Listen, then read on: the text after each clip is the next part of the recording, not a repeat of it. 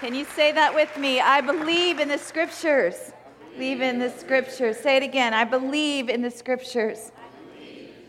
I do. I believe in the scriptures, and I pray that you do as well. And it is my heart and prayer that the church would really rise up to believe in the scriptures. And, and that's why we as a ministry come alongside the church to cheer her on. I'll be honest, sometimes I ask the Lord, why do you have us doing this?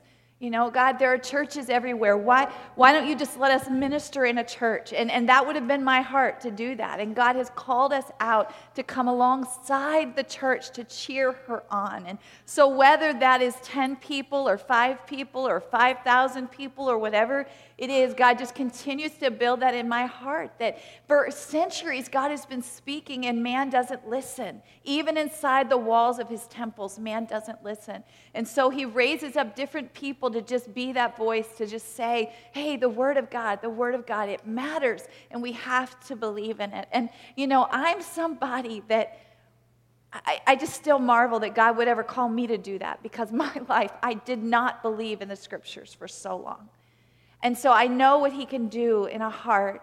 I know how He can till the soil. I know how He can change it. And, and, and I'm just thankful that he, he, he works and He does that. And I love seeing when God changes people's hearts to believe the scripture. I love seeing it when He does that in me because He has to do that every day, just like Shani said. I mean, you know, I believe in the scriptures, but I fight the, the, hardness of heart. I fight rocks in my life. I fight thorns in my life that want to choke that out.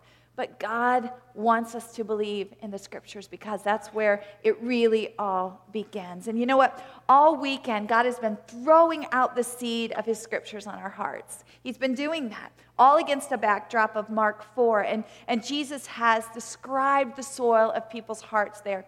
And you know, as we've been studying this over the last few months, um, the question that I kept coming back to in my own heart is God, if I really believe in your scriptures, if I really believe in your scriptures, how, do my, how does my heart and how does the church's heart get into places of hardness?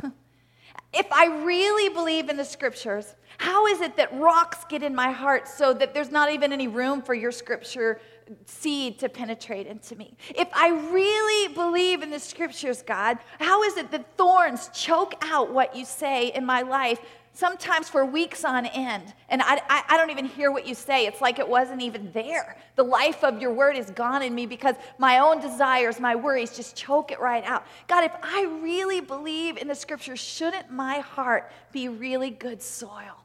And, and this is what the Lord has been saying to me and showing me. It, he brought it all down to this statement, really.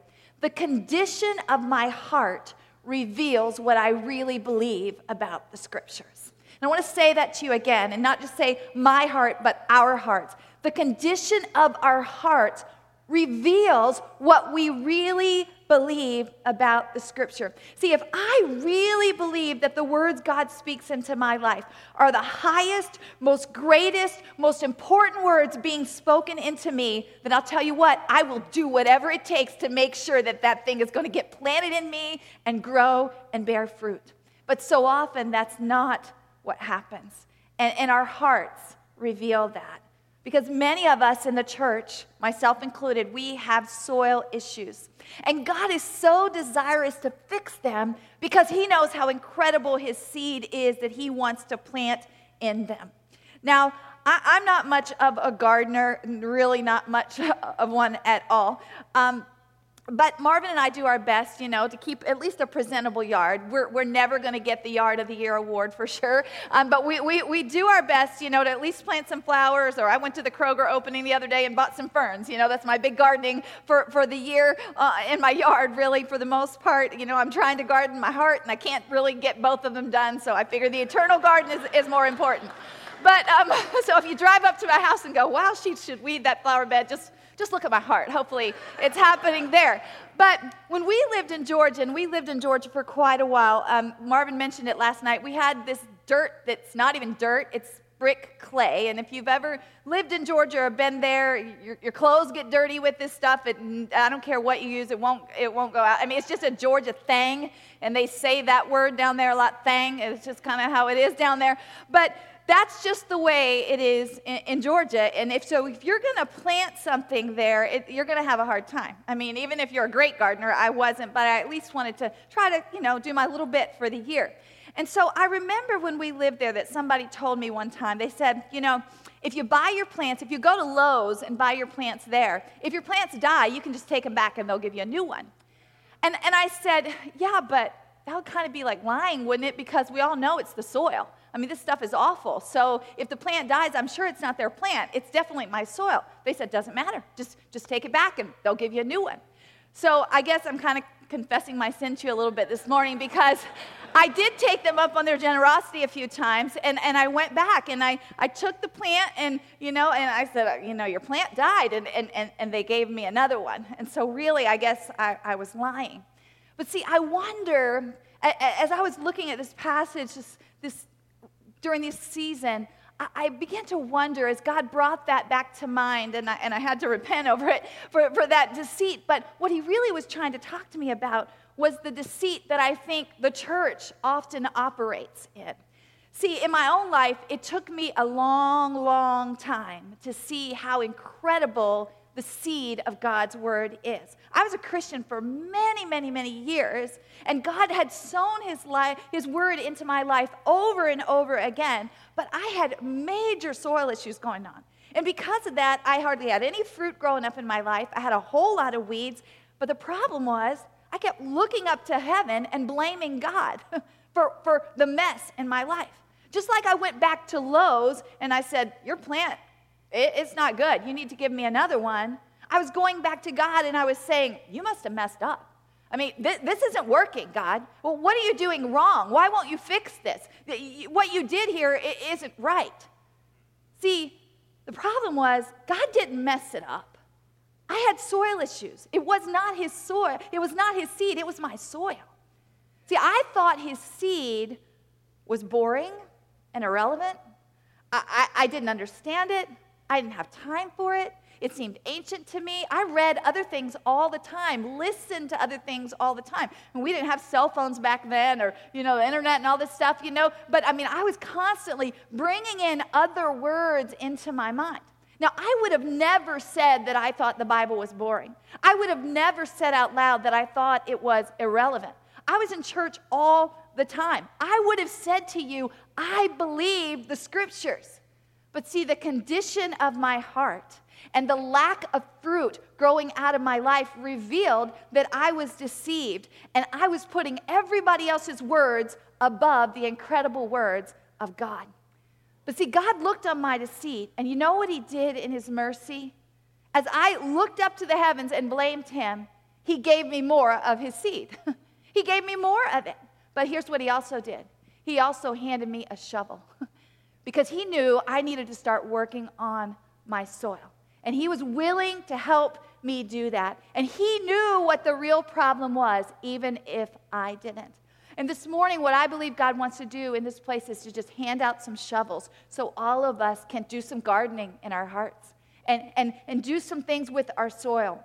But we're also going to see that He is very mercifully handing out His word over and over to us again. When we mess it up with our soil, He'll just pour more back out on us. That's how generous of a God He is. He overwhelms us with his word. He breathes it out on us. So we're going to keep uh, Mark 4 as a backdrop for certain throughout this whole time that we're going to look into God's word. But I want to ask you to turn over to Psalm 19. It's a psalm that David wrote. You've probably read at least a portion of it before. You'll see as you get into it. But it's a psalm that David wrote to describe how incredible God's word is. And so I'm going to just begin reading the first few verses here.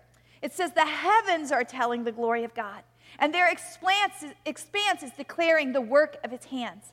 Day to day pours forth speech, and night to night reveals knowledge. There is no speech, nor are there words. Their voice is not heard. Their line has gone through all the earth, and their utterances to the end of the world.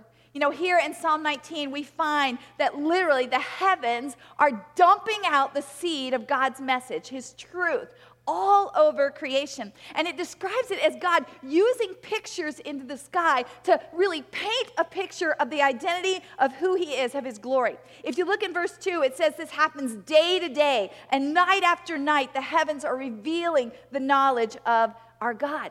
See, anybody can look up to the heavens and see the sunrise or the sunset or the beautiful clouds or the, the, you know, the stars in the sky at night. And, and just something inside of you, you know there is a, a masterful creator, an omnipotent God, uh, just an amazing divine being that showed off when he created this. And he shows off every single day as he paints it again in a new way and he's speaking messages. And, and this is telling us that he's saying something, but he's not using literal words. He's painting pictures, but those pictures are speaking a message to us and giving us a message. Now, I understand this, and I'm sure you probably do too, because I've had several times in my life that God has spoken very specific things through things that I have seen in the heavens.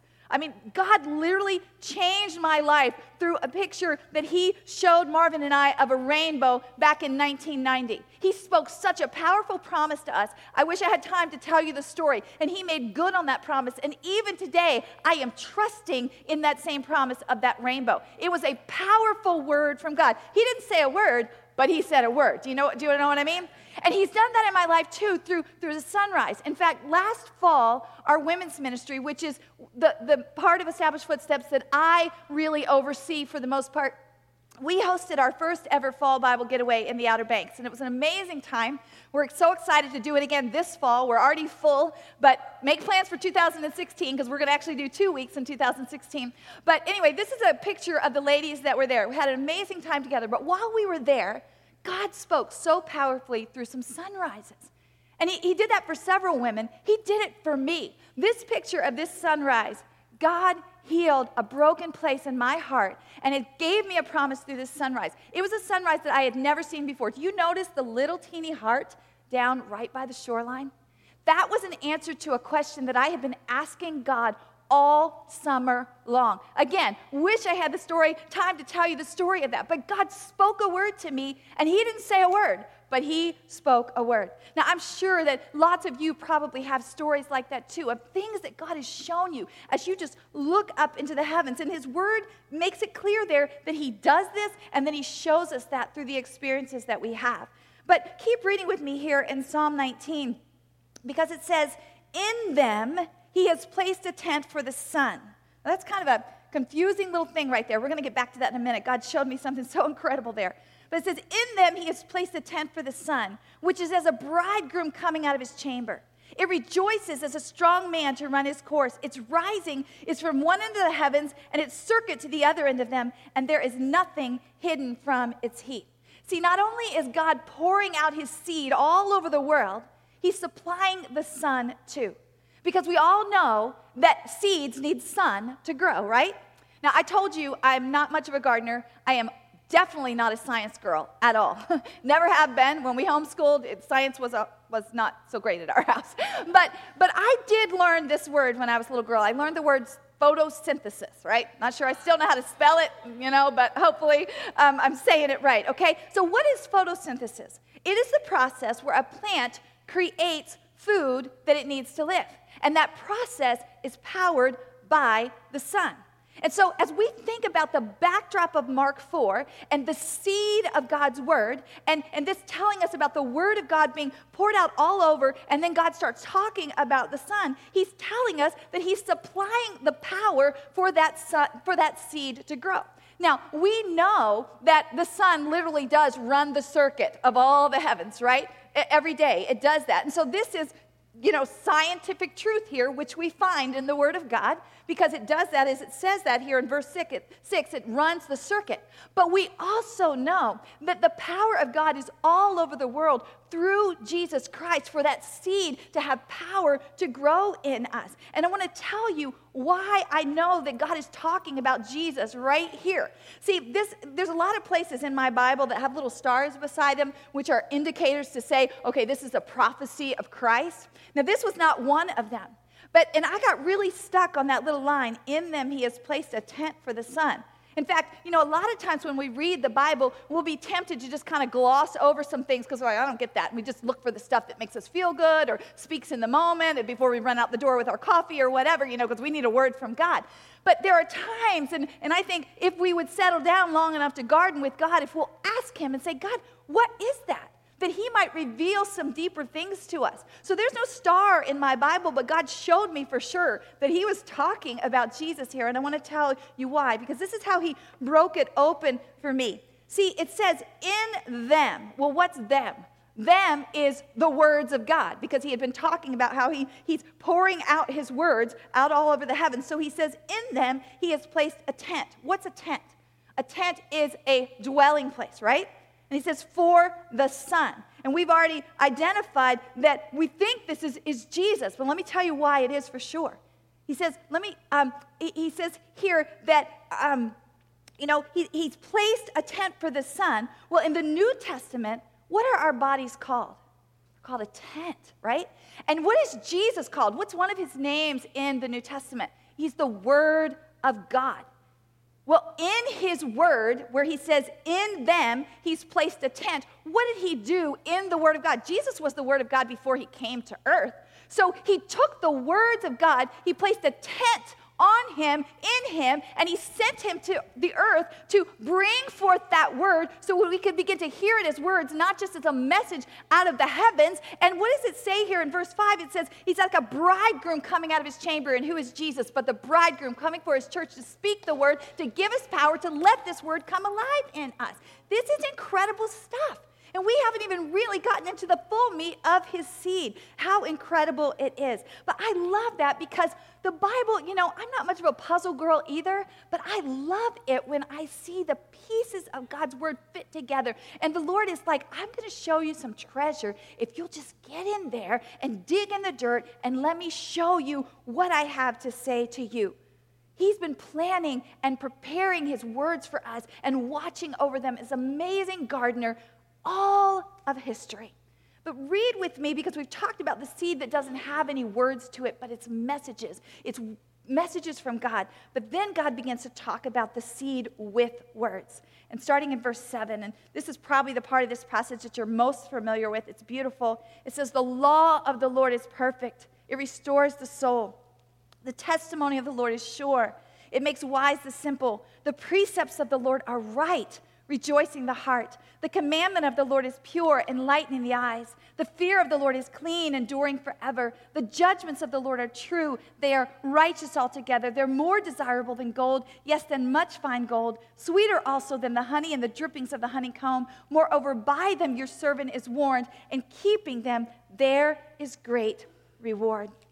Now, I know probably all of us at one time or another have walked into some place, some park, whatever, and you've just seen this amazing garden of all these beautiful flowers and the colors all mixed together, and you just kind of like, wow, isn't that gorgeous, you know?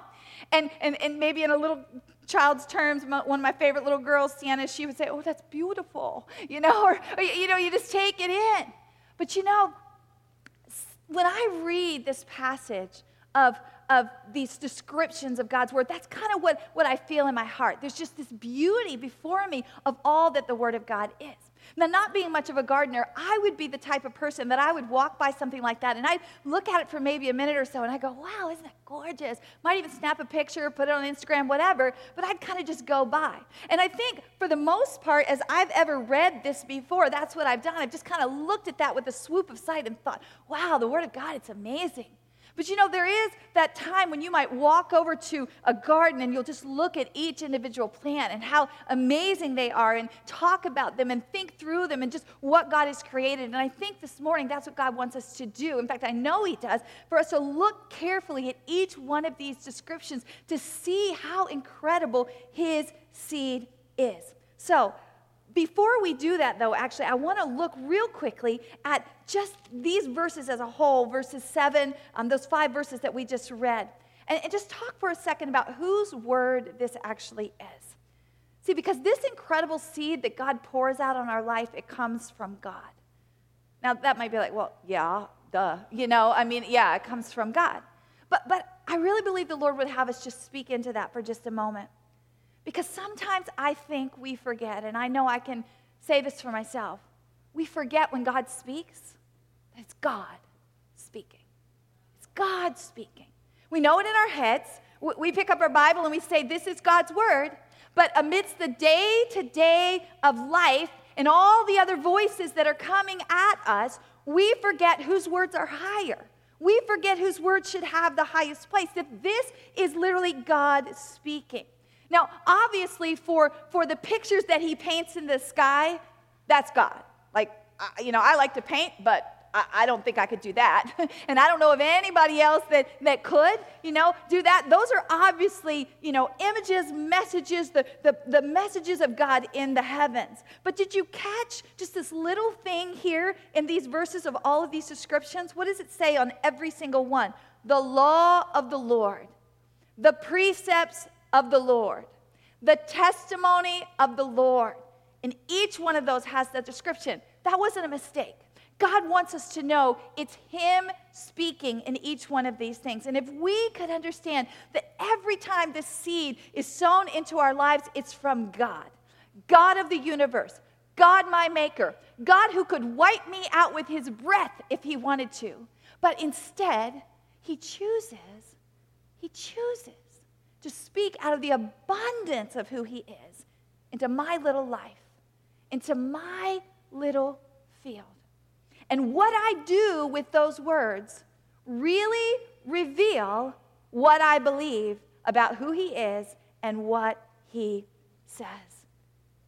If I really believe that this is God speaking, pouring out speech from the heavens all day long on my life, if I really believe that, why would I ever exalt somebody else's words over his so much in my life that I don't have time? to listen to him, or I put him off for the next day, or for a few hours when maybe I, I can settle down and listen to you for a minute, God. Why would my schedule, my pride, my opinion, my cell phone be set above what God says? Why would my desires ever have a louder voice than the God of heaven? This is the living, active Word of God. It's His scriptures. It's breathed by Him and generously sowed into my life. It's empowered by His Son, Jesus. The Word of the Lord is incredible seed. And I and you and the church would be so wise, so wise to open up our hearts and make sure that our soil is good because the condition of our hearts reveals what we really believe about the scriptures. So let's look at these six descriptions a little bit more carefully. The first one is the law of the Lord. The law of the Lord is perfect, restoring the soul, this says. Now, when you hear the word law, most people immediately think rules, and, and yeah, that, that would probably make sense. But if you dig a little deeper, you realize that this is talking about the first five books of the Old Testament. Because the Hebrew word here is actually Torah, which is another name for the first five books as a collection Genesis, Exodus, Leviticus, Numbers, and Deuteronomy. And so this is speaking of that when it says the law of the Lord is perfect, restoring the soul. Now, I imagine most of you are familiar somewhat with the first five books of the Old Testament, and you know some of the things that they contain. But let's think about that for just a minute. They contain creation, they contain our heritage and our roots because it tells us that we were made in the image of God. They, they tell us God's first promise of, of his plan to redeem us through Jesus because they also tell us about the fall of man and how this world got so broken. In fact, the very first picture of the gospel is seen in the book of Exodus when we see Moses rescue the children of Israel out of the slavery of Egypt and take them into the wilderness, and then they're headed towards the promised land. We see God speaking promises over his children. We see God speaking encouragement and grace over them and fighting for them. We also see the holiness and the wrath of God in these five books of the Bible. Now, what does it say here in Psalm 19? It says, The law of the Lord is perfect. See, this is a perfect picture of our God. It's a perfect picture of us. It's a perfect picture of the world. It's a perfect picture of sin. It's a perfect picture of redemption. God's included it all right there in those first five books. And it says it restores the soul. Now, when something is restored, it's refreshed or it's repaired. And how many of us know that every single person alive needs to have your soul restored? Every one of us does. What is your soul? It's your mind, it's your will, it's your emotions. And every one of us are broken in our souls. We, we have a death in our souls because of sin, and we need that to be restored. So many people think that the Old Testament is just irrelevant for today. Oh, no, it's not irrelevant. God is saying, let me dump the, the seed of this on your soil. It's not irrelevant. It is exactly what you need this knowledge inside of you so you can know who you are, so you can know what you're here for, so you can know that I created you, that I'm your father, that I give you worth, that I give you value. You can know what I say about sin. You can know what I say about redemption. You can know I'm a holy God. These first five books restore the soul. And see, when we understand that truth, we walk different. We know who we are. I love walking alongside women in our ministry who dig into those books and they begin to see who they are and they begin to exalt these words that God says over the lies, over the rocks, over the thorns, over the hard soil. It begins to break it up because they get refreshed and their soul, their soul is restored. They begin to know who they are. It's beautiful. It's a beautiful thing when that happens especially in, in women's lives who struggle so much sometimes to know who they are, to have a confidence in their identity, to know even if your parents forsake you, you have a God, you have a maker who has made you. And that tells you that word alone from Genesis 127 that tells us that we are made in the image of God can speak life into us for a hundred years plus. If we don't ever hear anything else to know that the God of heaven created us in his image, that he loves us, that he made us for a purpose, that speaks life into people. And we need to know that. And so, when a woman knows that, when a man knows that, when we set these foundational truths above the lies of any other words in this world, no matter who they came from, even if they come from ourselves, from our own speaking, if we set God's words above that and really believe His scripture, it restores the soul. Amazing, incredible seed. But let's keep looking here because this is the testimony of the Lord. It's like walking along in this garden and seeing another flower. The testimony of the Lord is sure. It makes wise the simple. I especially love this one. Not even really sure why. I just, I, I love what comes out of the testimony of the Lord. Because, see, if you think about a testimony, when somebody gives a testimony, they're giving witness to how they see the story.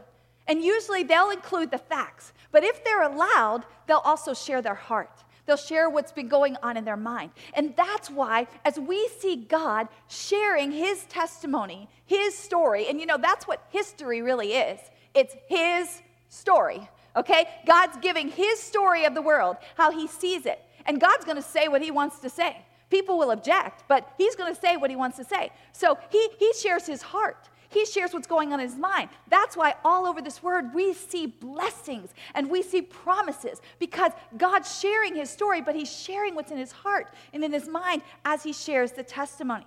Now, for centuries, there's always been people that have been trying to say, Objection, I, I don't like that story. You're not allowed to say that in, in, my world, in my life, in my house. We, we, don't, we don't talk like that. And they object to God's testimony. You think about it, even in the Garden of Eden, right? That's exactly what Satan did. He slithered right in there and he said, Objection, I'm going to tell my story. I'm going to tell you the way I see it. And what happened was, as Adam and Eve began to exalt the words of Satan above the words of God, what happened? A thorn began to grow in their heart that choked the word of God out. And then sin entered our world that same thorns that grow in our hearts when we exalt somebody else's testimony above the testimony of the Lord. You know, I was reading the other day in John 8, just in my own just time with the Lord. I'm just not for study to speak anywhere, but just fellowshipping with God. I'm reading through the book of John right now. And, and I was reading in John chapter 8 when Jesus was in the temple teaching. And the Pharisees, they, they, he, it would be like me today just standing here and not that i'm jesus by any means but you know just think of the scenario. I, I, had skipped over this part before. Jesus is teaching, and the Pharisees come in and bring this naked woman in and put him right in front of her. It's like they say, Objection, um, you're not allowed to say that in here because we want to talk to you about something else. But I love that because what you find is Jesus began to speak too. but this time, he didn't really speak with words. You know how he spoke? He bent down in the sand and he started writing. And he silenced every testimony of the others because they walked out without a word. See, it doesn't matter if God speaks in the heavens, if he writes it on a page, if he writes it in the ground, it's his testimony. And it's a true, reliable witness. He is. His te- the reason they walked out is because they knew that was the truth. They knew it was the truth. You know, I heard somebody say one time, and, I, and I, there's all kinds of theories out there about what he wrote. We, we don't know what he wrote, but I, I especially liked this one that he started writing out the names of all of the mistresses of these accusers. And they were like, Whoa, he knows things. He's got a testimony he could give against me. And so they walked out quiet. You know, God knows everything. He knows the whole story. Sometimes we might hear a part of the story from somebody else and we can begin to exalt that word. No, no, no. God knows the whole story. And that's why his testimony is reliable and sure. You imagine being in a courtroom for a very serious case and somebody's life hangs in the balance of whose testimony is believed and you're on the jury. Well, you want to make sure that that testimony is reliable, that it's sure. Well, here's the thing for every one of us, our life is a serious case. And the testimony that we listen to, the testimony that we believe, is the seed that's going to begin to grow up in our lives. And so we don't ever want to be making objections to God's testimony. We want to be taking his testimony in. We don't ever want to listen to anyone who makes objections to God's testimony.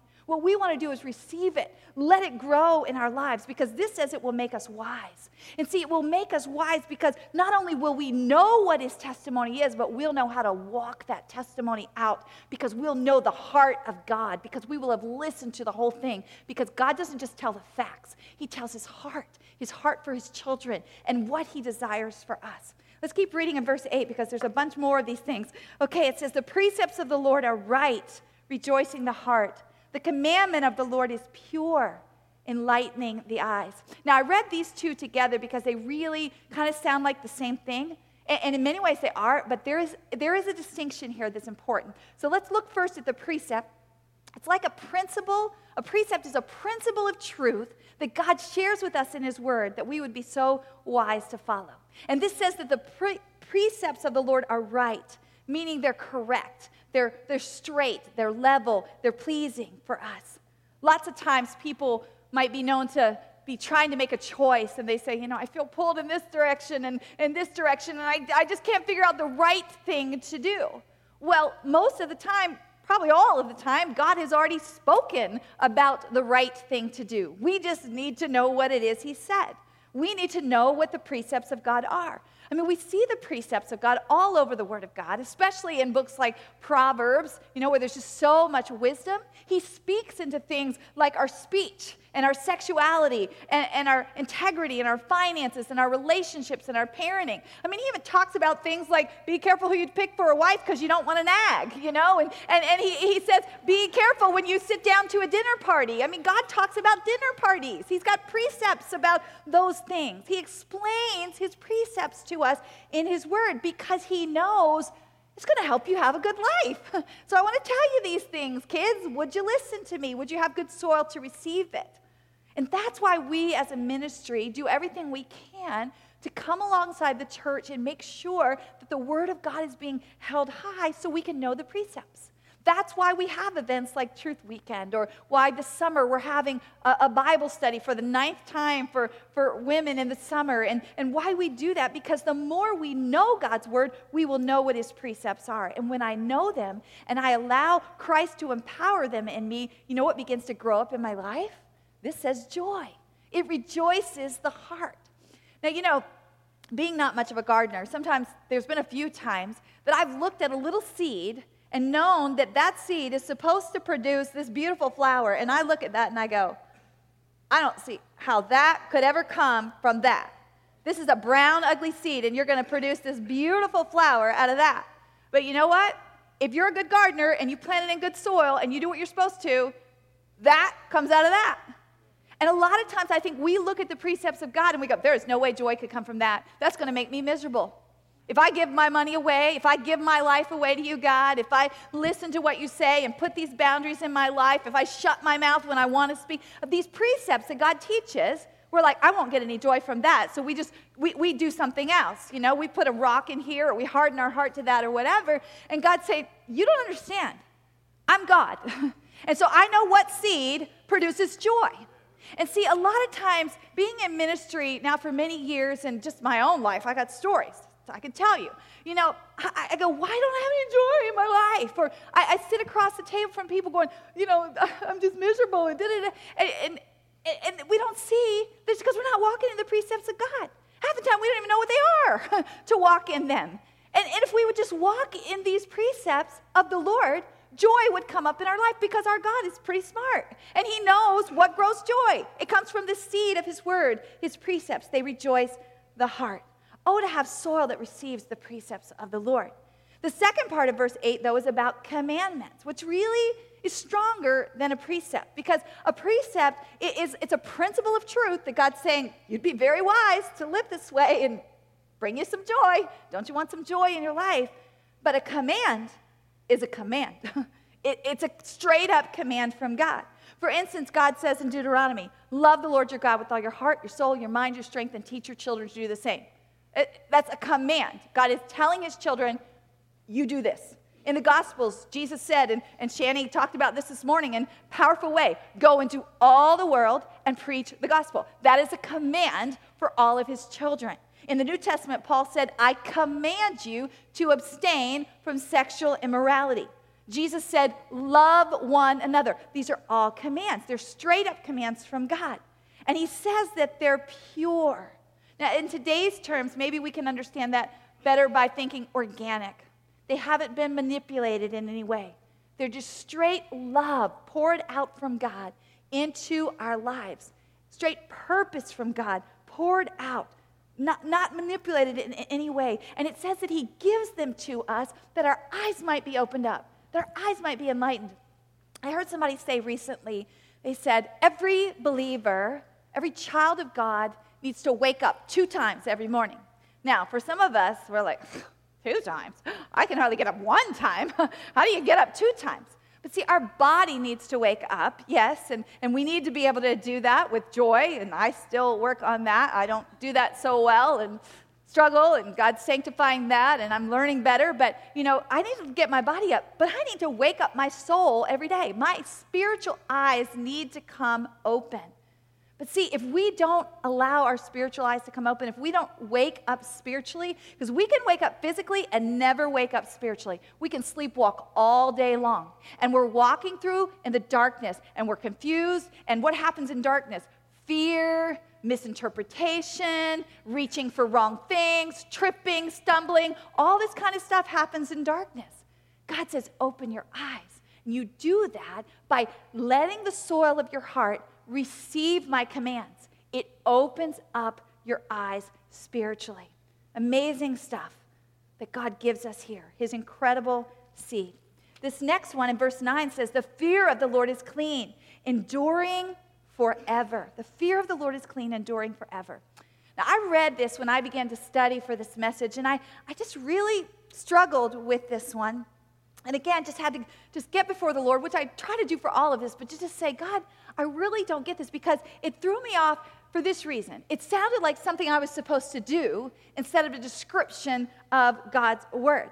So as I said to the Lord, God, I really don't get this. Literally, the Holy Spirit just dropped this question into my heart, and it was, Is there such a thing as a thornless rose? And I was like, God, you know I'm not a gardener. I don't know. He said, Sharon, is there such a thing as Google? I said, Oh, yeah, I know about Google. So I got on Google, you know, and, and, and I did some research. And I found out that from what I can tell, roses were originally created with thorns. And the thorns are very purposeful, they're useful for protecting against predators. Now, if you've ever been jabbed by one of these thorns, you know this. They hurt, right? And most people love the beauty of a rose, but they don't want the sting of the thorn. So here's what's happened over the years, because we do have thornless roses today. Two things have happened to create them. One, people have genetically modified the seed of a rose so that now we have variations of roses that are thornless. And also, there's been a cross pollination of roses and other flowers that just happens in the commonness of, you know, just life. And, and that's happened. And so now we have these variations of roses that don't have any thorns. Now, they're beautiful. There's all kinds of variations of roses that have no thorns at all, and they're absolutely beautiful. But from what I could read and tell, they're much more susceptible to disease and predators. So here's what happens they don't last as long. Now, keep that in mind. And I, and I just love the, the wisdom of God to just know exactly what to ask me to give me understanding here. Because if you go back to this, it says, The fear of the Lord is clean, enduring forever. And see, the word fear here, it's not a verb. It's actually a noun in the Hebrew. And, and, the literal meaning of that word fear is an awesome object which should cause respect for God. God's word is so awesome, it should cause us to regard him as holy. See, his word was spoken out of his holiness. It's clean. It's, it's not been modified in any way. It's not been cross pollinated. And if we will let it be what it's supposed to be, it will endure forever and it will produce things in us that endure forever. I believe God asked me that question about roses and thorns because many people want the encouragement of God's word. They want the blessings of God's word. They want the warm fuzzies and, oh, this makes me feel special part of God's word. But they don't want the things that sting. And so, what do we do? we get in there and we, we try to modify it and, and, and take those parts out or change them. Or we let our humanity and this amazing word cross pollinate and we create our own stuff. And then we have the word, but we don't ever talk about the things that sting. We don't let those things into our life. Our hearts are hard toward the things that sting. You know, reading again in, in the book of John, the Bible describes a time when, when some of his followers uh, of Jesus had been listening to him, and, and he said something that they didn't like. And you know what they said to him? They said, Jesus, that's a really difficult thing. Who can listen to that? In other words, God, we, we liked it the other day when we were sitting on the mountainside and, and you were just telling us all these things. You just made us feel so good, but we don't like that. And so, you know what happened, the Bible says? They went away. They didn't follow him anymore. They didn't last very long. And I believe this description of Jesus' words here to us the fear of the Lord is clean, enduring forever. It's a description for us to regard the word of God as holy.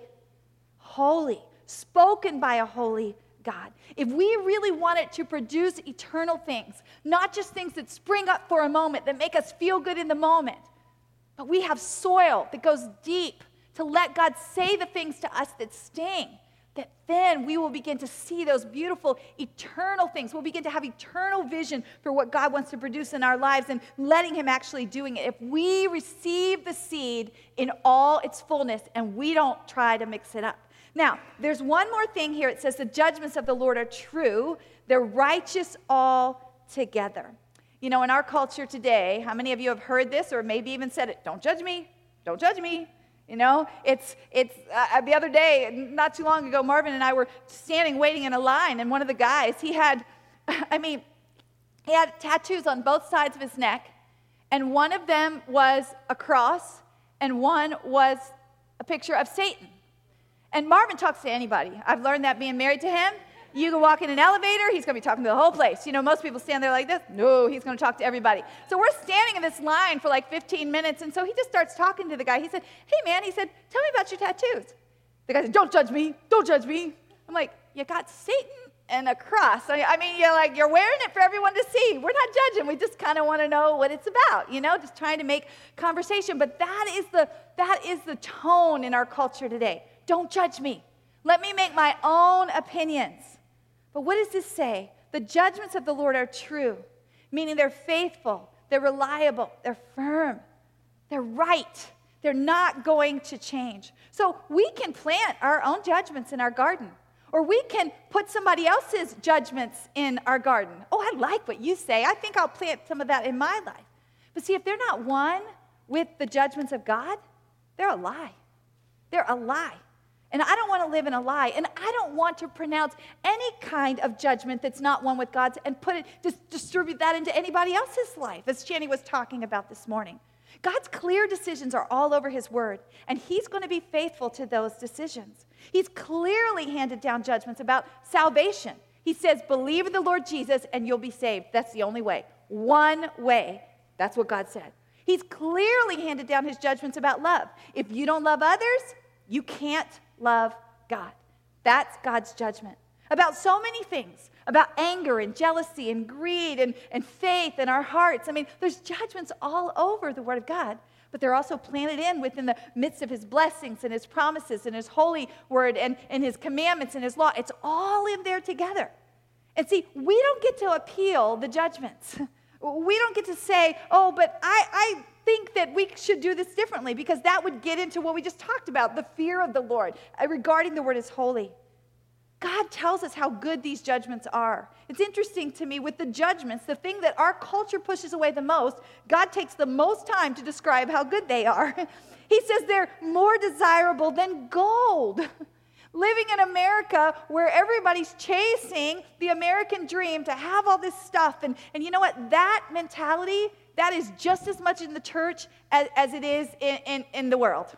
We are striving for gold. Our lives are, are driven by pursuits for having more and rising to a higher level of wealth. And I know that's been the way it is for all over the world, but there is a heightened sense of that in America, almost an expectation towards it for everyone. But you know what? Isn't it interesting?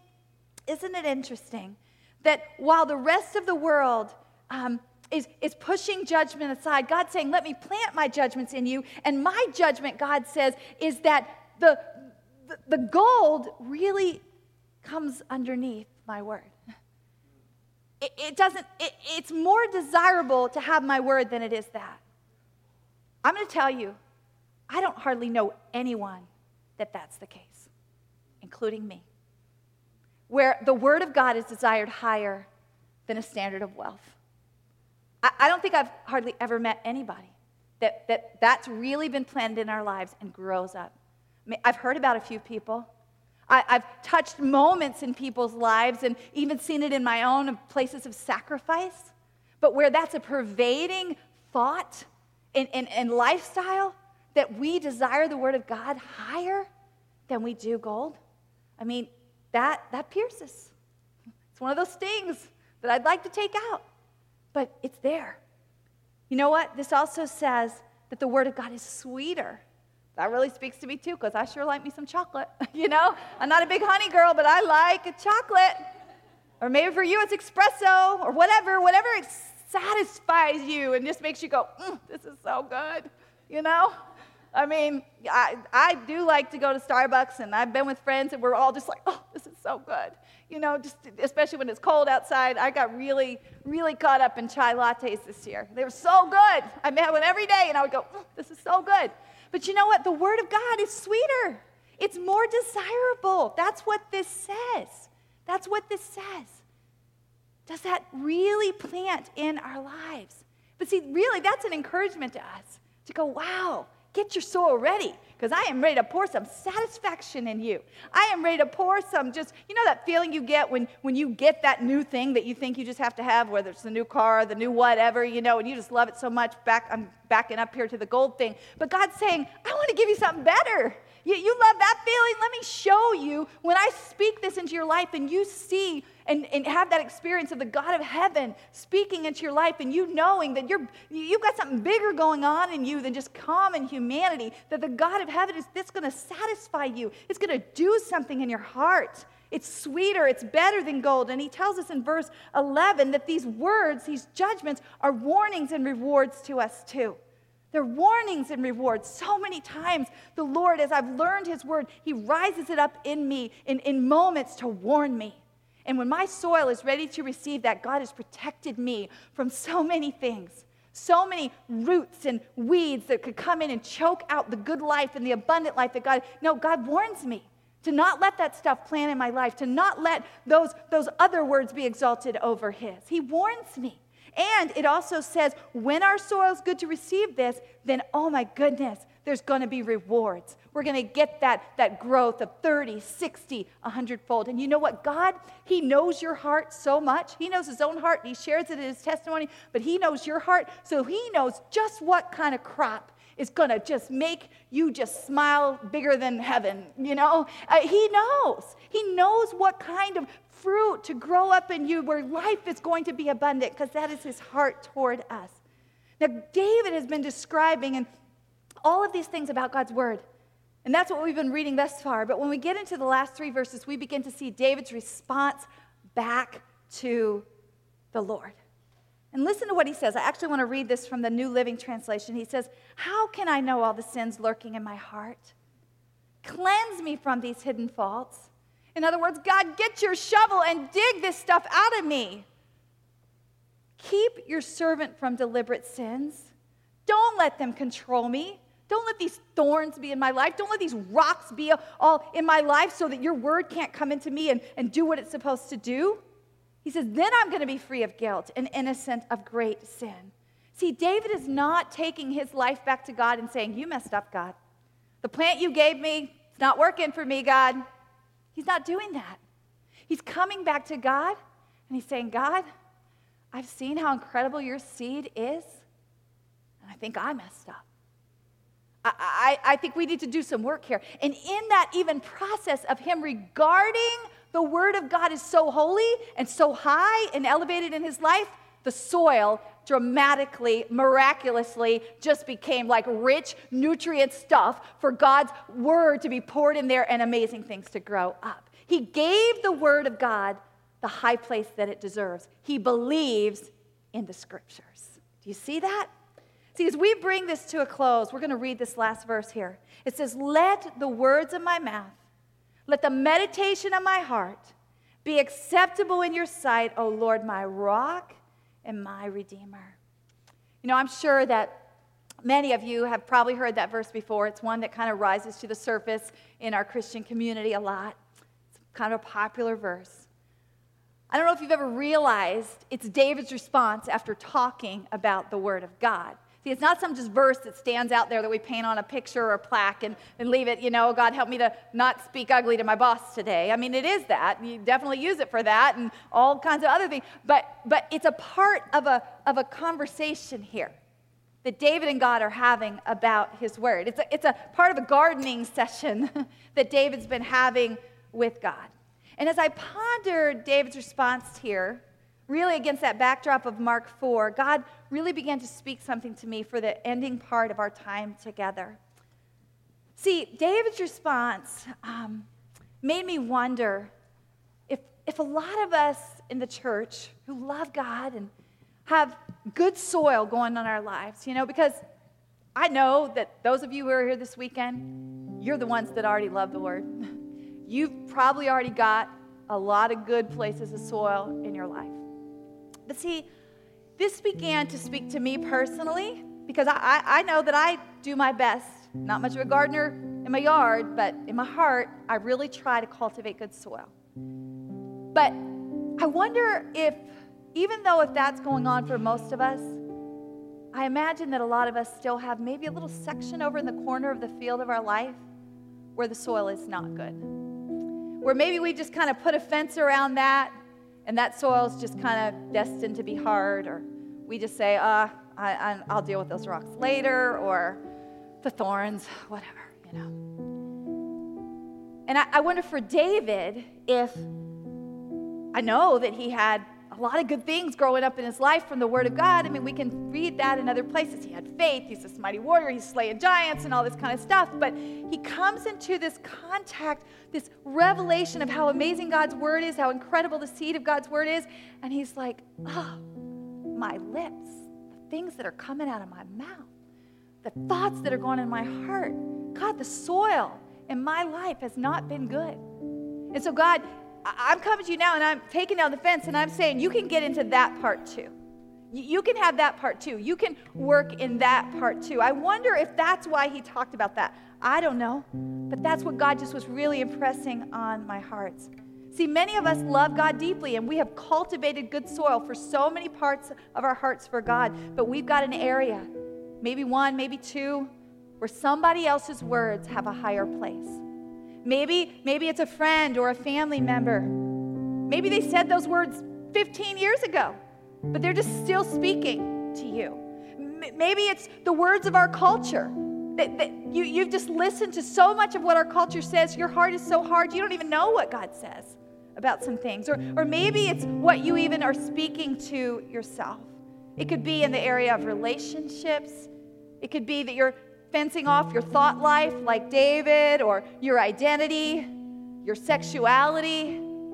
You know, it's said, and we've learned this so much from working in our Cherish ministry, that so many men in the church are dealing with pornography issues, and that's just a section of their field that they just don't know how to get free. There's rocks and thorns and the desires and all that, just, ugh. You know? And, and God's saying, I want to sow my seed in that too. I, I want you to have good soil in that area. How many Christians deal with appetites that are just out of control, desires that are out of control? Jesus describes that in Mark chapter 4 as thorns that choke out his word.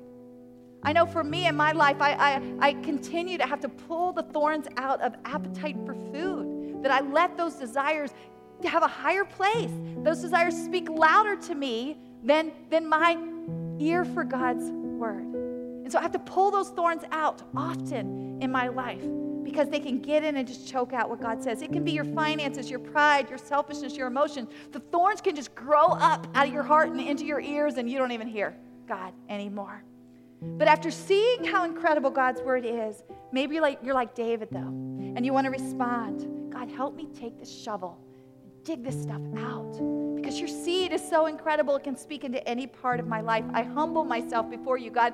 I want to listen to what you have to say in every area. And isn't that what this is really all about?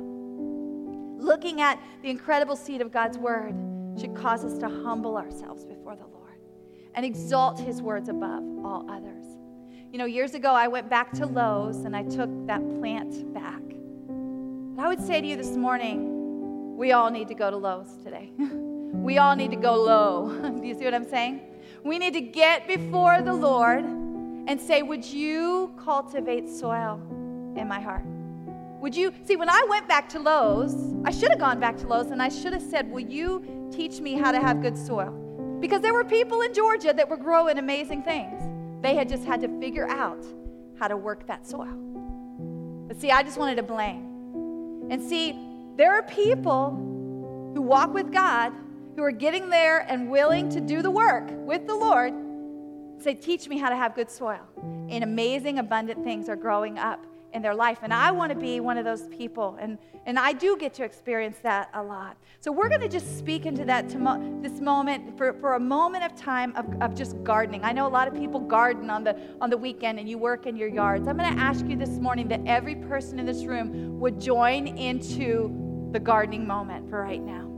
You know, I don't know if you've ever worked in a group before and, and everybody's supposed to be working in the yard and you walk up and somebody's just kind of standing there and, and everybody's like, okay, we're working, we're working. And this, this person might even think they're working, but they're really not doing anything. Maybe it's more like when you ride down the road and you see the, all the construction workers and they're all standing there looking at the hole and you're going, and our tax dollars, you know, whatever. But, but it's the same thing today. We're the church here people. We got to get the soil of our hearts good for God's word. We cannot afford for anybody to stand on the sideline and not let God do some work in our hearts this morning. So, what we're going to do is we're going to call the prayer leaders forward and we're going to move into a time of prayer. And, and our, some of our prayer leaders are going to come and they're going to each get one of these baskets and they're going to take it into different places in the room. And for over here uh, on, on your right, is going to be the soil that's just hard.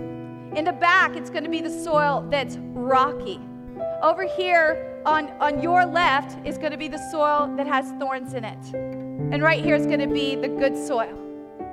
And we've also got a whole bucket of seed that represents the incredible seed of God's Word. And what we want to ask you to do is to participate in the gardening, to not be a person that stands on the side and doesn't do any work.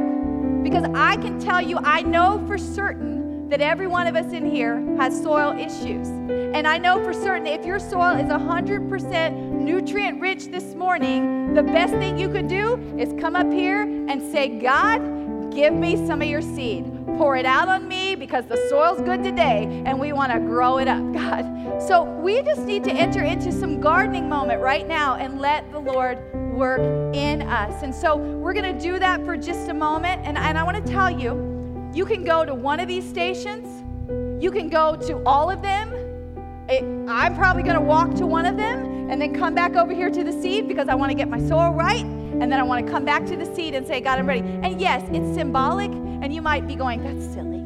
That's silly. I can just pray right here in my chair. But let me tell you, there's something powerful about taking your whole being not just what's going on inside of you, but taking your physical being that God gave you and moving.